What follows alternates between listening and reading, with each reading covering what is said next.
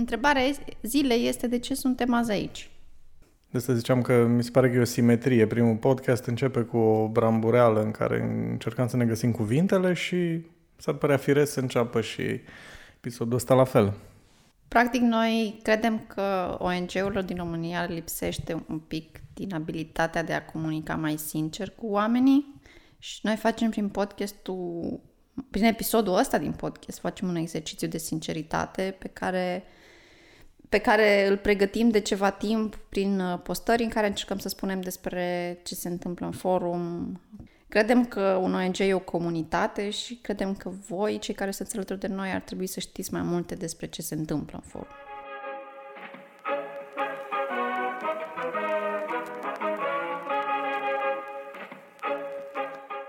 Ascultați Civicult, un podcast powered by Forum Apulum și sprijinit prin Fondul pentru Inovare Civică.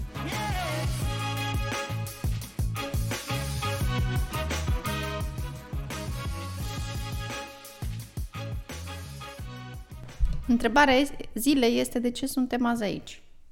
De asta ziceam că mi se pare că e o simetrie. Primul podcast începe cu o brambureală în care încercăm să ne găsim cuvintele și s-ar părea firesc să înceapă și episodul ăsta la fel.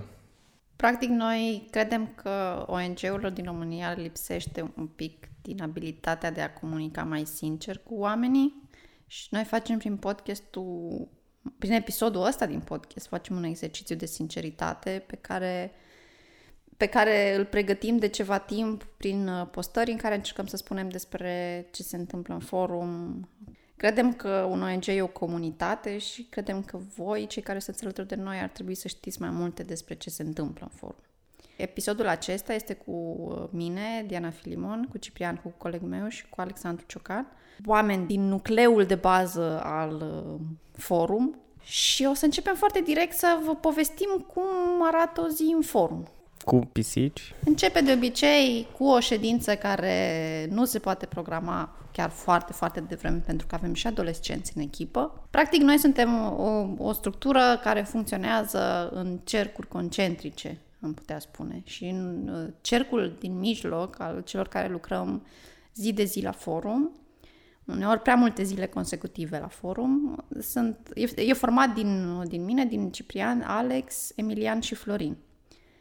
În fiecare zi avem cel puțin o ședință împreună sau fie ea audio, fie ea în scris pe grupul nostru de, de coordonare și avem un cerc mai larg al oamenilor care au pus umărul de la început în forum și a celor care ni s-au alăturat. Ce vedeți voi ca proiecte sunt organizate în special de către cei mai, mai devreme menționați. Suntem cumva în contact mai mult de 8 ore pe zi, învățăm sau încep, încercăm să învățăm acum să ne definim zile de weekend. Niciunul dintre noi până acum nu cred că am putea identifica o vacanță anul ăsta. Sau anul trecut? da, da. Anul trecut era totuși un ritm mai, uh, mai ok decât mie, mie asta mi se pare unul dintre lucrurile cele mai interesante la un ONG care funcționează, că eu am mai fost și în alte ONG-uri, este că tot timpul zici că acum, acum trebuie să terminăm lucrul ăsta și după aia o să putem să ne relaxăm, dar de fapt după aia mai vine un lucru și după aia mai vine un lucru și după aia mai vine un lucru ceea ce e bine, îți dă satisfacție că faci lucruri care au sens și care vezi că ajută pe undeva, dar uneori este și destul de obositor. Pe de altă parte, eu am reușit să mă învăț să mă organizez un pic mai bine. Până anul ăsta nu reușeam să mă țin, de exemplu, să am o agenda în care să-mi notez în fiecare dimineață parcursul zilei și să mă țin de ea, dar am reușit de anul ăsta și simt că sunt uh, mai productiv. Alex, cum e la tine o zi de lucru la forum? Practic toate zilele zile de lucru la forum, dar hai să zicem cum arată o zi. Da, bine zis. Mi se pare că toate zilele sunt zile de lucru. Uh, așa cum zicea și Ciprian, mi se pare că uh, n-am mai avut o, o, o vacanță propriu-zisă și de fiecare dată apare iluzia asta că avem un hub și odată trecut de el o să fie, nici nu știm cum, n-am, n-am ajuns încă acolo. Și pentru mine, ritmul de lucru, ritmul nostru de lucru și felul în care ne organizăm e o experiență care mă ajută să mă disciplinez un pic și mă responsabilizează cochetez cu agendele, încă nu sunt cu totul acolo, dar cumva munca mea era un pic și rămâne un pic mai tehnică, ocupându-mă de video, de montaje. Eu aveam în general niște tascuri destul de bine definite și mi se pare că mai am și acum. Dar odată ce am uh, intrat în hora asta a scrierii și evaluării proiectelor, uh, a trebuit să mă, să mă adaptez și eu unui program senzația cea mai plăcută e, e satisfacția asta care vine așa picătură cu picătură pe măsură ce facem câte ceva, simt că un proiect prinde contur, câștigăm proiecte din când în când, sărbătorim așa foarte scurt și pe urmă ne vedem de treabă. Mi se pare că, așa mai colocvial exprimându-mă, m-am adunat prin, uh, prin felul ăsta de muncă. Ceea ce nu e neapărat uh, sănătos, să zic, uh, e tocmai uh, lipsa asta de definire a zilelor de lucru și zilelor de pauză. Am tins, de multe ori având lucruri de făcut, proiecte de terminat, am tins să le tratăm pe toate zilele la fel. Adică avem treabă, mai știu exact dacă e duminică sau e luni sau e marți, facem ce e de făcut. Aici probabil că mai merg niște ajustări, dar dincolo de asta simt că mi se induce niște disciplină așa intravenos. De când am început început să stăm mai mult în oraș, adică exclusiv să stăm la bază, cum ar veni, stăm în bază. De când a început uh, pandemia, ne ordonăm mult mai bine pentru că nu mai suntem împrăștiați geografic și atunci avem timp să ne, să ne organizăm. Ca să înțelegeți de ce zicem noi că lucrăm uh, destul de mult, voi numărăm așa pe scurt proiectele care sunt în derulare acum. Avem Cartea Fetelor la care lucrăm pentru a o scoate cât de curând și lucrăm și la un format de atelier pentru consilierii școlari și oamenii din zona ONG-urilor care vor să lucreze cu tineri pe zona de abuzuri. Avem revista Gen, revistă de atitudine care va ieși în a doua jumătate a lunii septembrie. Acum suntem în etapa de editare a textelor, de finalizarea ilustrațiilor și a fotografiilor și de lucrat în același timp la designul site-ului și a revistei propriu-zise care va fi ieși de la tipar. Și care o să fie foarte, foarte tare. Am văzut câteva din ele. Eu nu sunt foarte implicat în proiectul ăsta, mai mult Diana îl coordonează, dar ce am văzut până acum țin să zic că e impresionant, nu credeam că niște adolescenți pot să facă asta. Și da, sperăm să nu fie, să fie un proiect care să vă rămână în minte și să vă bântuie puțin, pentru că sunt povești cât de simplu și dar pe atât de reale și de brutale din, pove- din viețile tinerilor. Și uh, pe lângă asta mai avem rețeaua de, de, de tineri în Civic Influencers cu care lucrăm să pregătim tinerii să fie mai informați referitor la autoritățile locale și la cum se va vota și cum poate să-și folosească drepturile în toamna asta sperăm în cele două ture de alegeri, locale și generale. Avem Civic Cult, proiectul în cadrul căruia am și născut acest podcast și teoretic am încheiat podcastul, podcastul dar îl ducem haiducește de acum încolo. Și mai avem și monitorizarea dezinformării, că slavă Domnului avem ce să monitorizăm. Da, asta, asta se, se întâmplă continuu de, încă din, de la începutul lunii aprilie.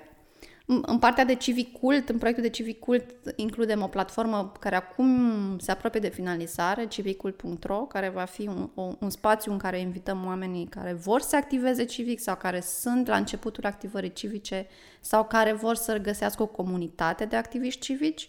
O să vedeți, o să avem și top 5 sfaturi de la oameni din zona asta, o să avem și tot felul de clipuri uh, relaxate ale activiștilor din România, uh, podcastul Conversațiile noastre din primăvară.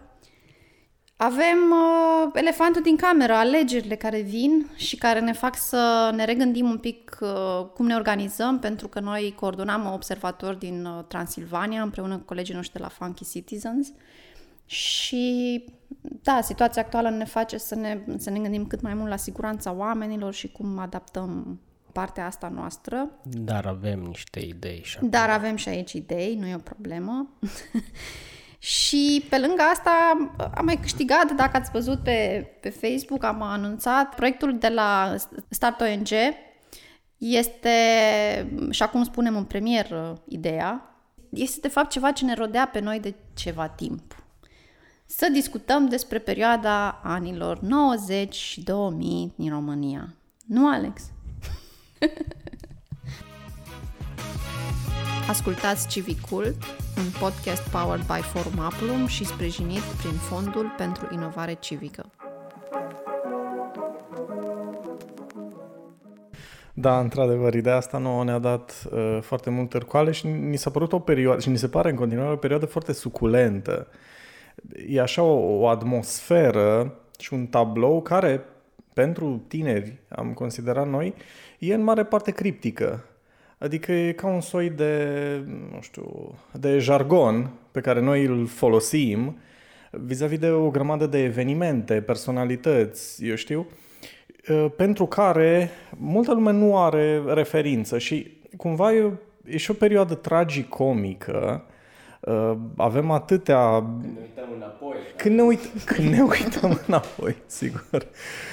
Și atunci credem că nu o să fie pur și simplu uh, o lucrare de istorie.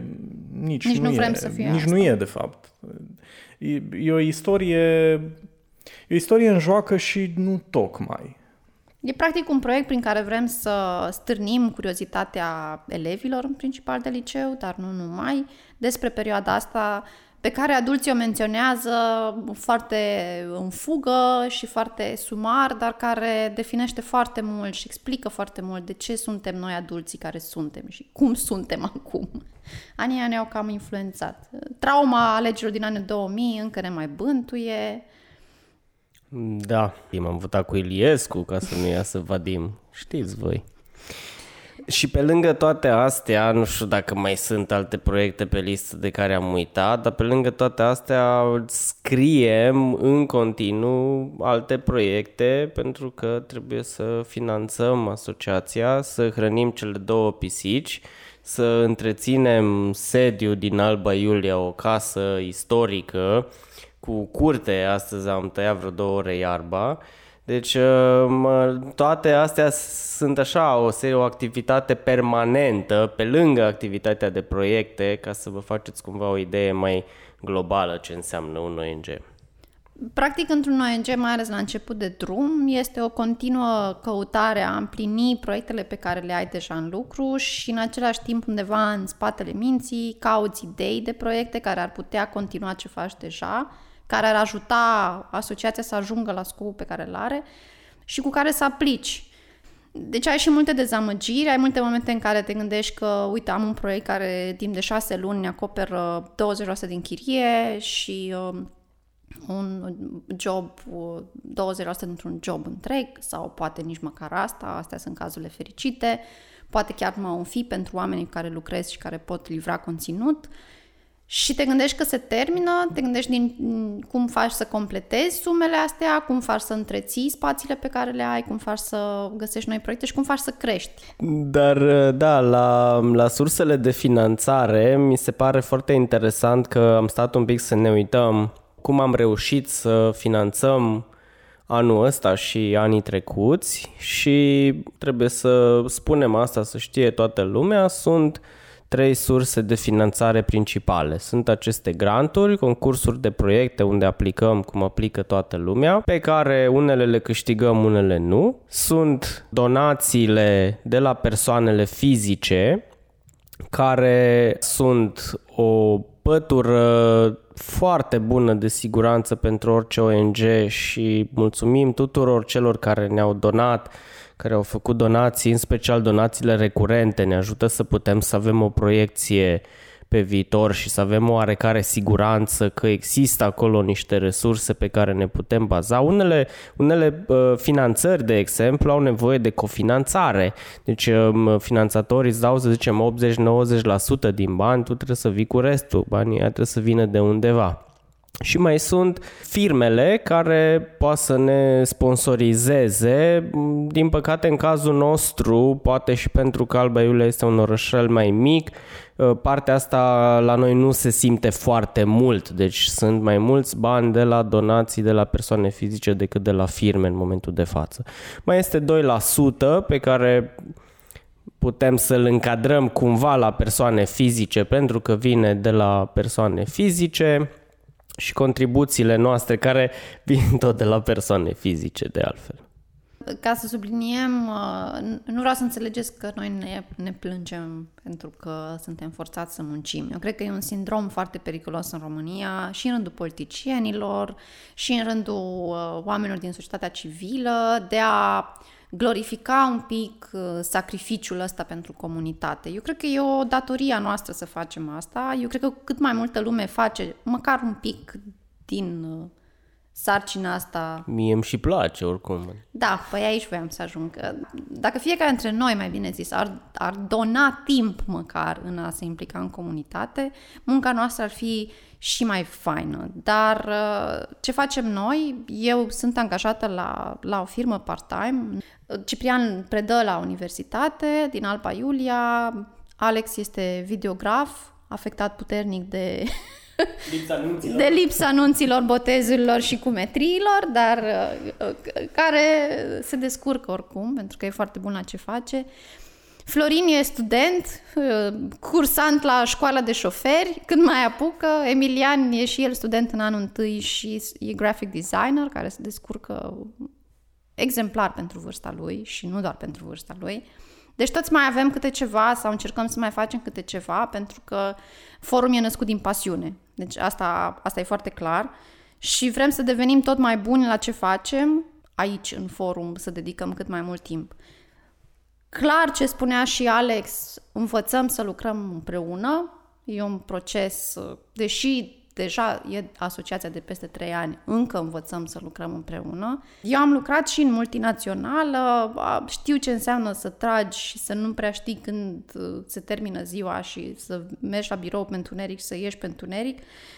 Dar și ce facem aici poate fi chiar comparat cu munca într-o companie, pentru că rulăm în momentul ăsta cam șapte o proiecte, unele cu finanțare, unele fără. Deci unele pur și simplu din drag dar care au efecte și care chiar vedem că au impact. Apropo de drag, aș adăuga ceva și de procentul de proiecte câștigate. Cred, și corectează-mă dacă greșesc, că multe dintre proiecte din drag, din faptul că am crezut în ele, le-am dus mai departe, chiar dacă nu am câștigat în momentul în care am aplicat într-un loc sau altul. Adică am mers cu ele înainte până când am reușit și pe unele dintre ele cred că le-am făcut și așa mai din resurse proprii. Încăpățânare, practic. Încăpățânare, ele, reziliență, ele, da. da. Adică, ok, nu ne dați bani, nu e o problemă. Încercăm să facem o parte din ele și, și pe puterile noastre sau pe resursele noastre. Practic, din încăpățânare a început și, și forum, așa că, na, nu putem să, să-l continuăm altfel decât prin încăpățânare. Cum spuneam, pe lângă toate frustrările pe care le aduc refuzurile sau respingerile de proiecte, noi încurajăm atât ONG-urile să deschidă față de oameni, prin a spune dificultățile. Mi se pare că prietenii de la Decât o revistă dau un exemplu foarte bun în zona asta și că trebuie să vorbim mai des și mai mult și mai sincer despre greutățile jurnaliștilor și a oamenilor din societatea civilă, a celor care o fac pe bune, că mai sunt și care au bani, dar nu fac proiecte. Și în același timp și publicul să vină mai mult sau oamenii din comunitățile generate de ONG-uri sau ziare, publicații, să vină și să spună, hei, faceți o treabă bună sau am o oră sâmbătă de la 12, pot să fac ceva pentru voi? Deci este loc pentru, pentru o mână de ajutor din partea oamenilor. Sau donați 10-15 lei pe lună pentru noi, pentru alții. Orice sumă contează, ce vreau să spun este că nu e o sumă prea mică, poate nu simțiți neapărat, dar cu siguranță asociațiile care primesc se bucură de fiecare leu. Pentru mine, apropo de sprijinul pe care îl primim din partea comunității, foarte impresionant a fost anul trecut când am făcut prima tură de fundraising, să zicem, exercițiul ăsta de a chema comunitatea alături de noi prin donații pentru a ne ajuta să avem o predictibilitate în a ne plăti chiria și a ne ajuta să creștem idei noi. Era faptul că am primit destul de multe donații ale, din partea tinerilor, probabil din alocațiile lor, 10 lei pe lună sau 15 lei pe lună și mi s-a părut uh, extraordinar de important că niște tineri au ales să, să ne dea încredere mai mult. Pe lângă suportul financiar, ea 10 lei însemnau un vot de încredere pentru noi, mai ales când venea din partea unor tineri. Puteau la fel de bine să-și cumpere nu știu, înghețată, două beri... nu știm ce își cumpără Două, doi mici, ce voiau ei, o parte din abonamentul la Netflix pe lună sau la Spotify, dar au ales să ne dea banii aia nouă. Și asta înseamnă foarte mult. Așa că, deși ne e jenă când, când alegem să cerem sprijinul comunității, cumva cred că banii ăștia, e mai mult decât vorba despre bani. E vorba de a ne aduna în jurul unei idei, ideea de a putea schimba lucruri și prin încăpățânare și prin a fi împreună. Podcastul Civicul va continua și săptămâna viitoare. Tune in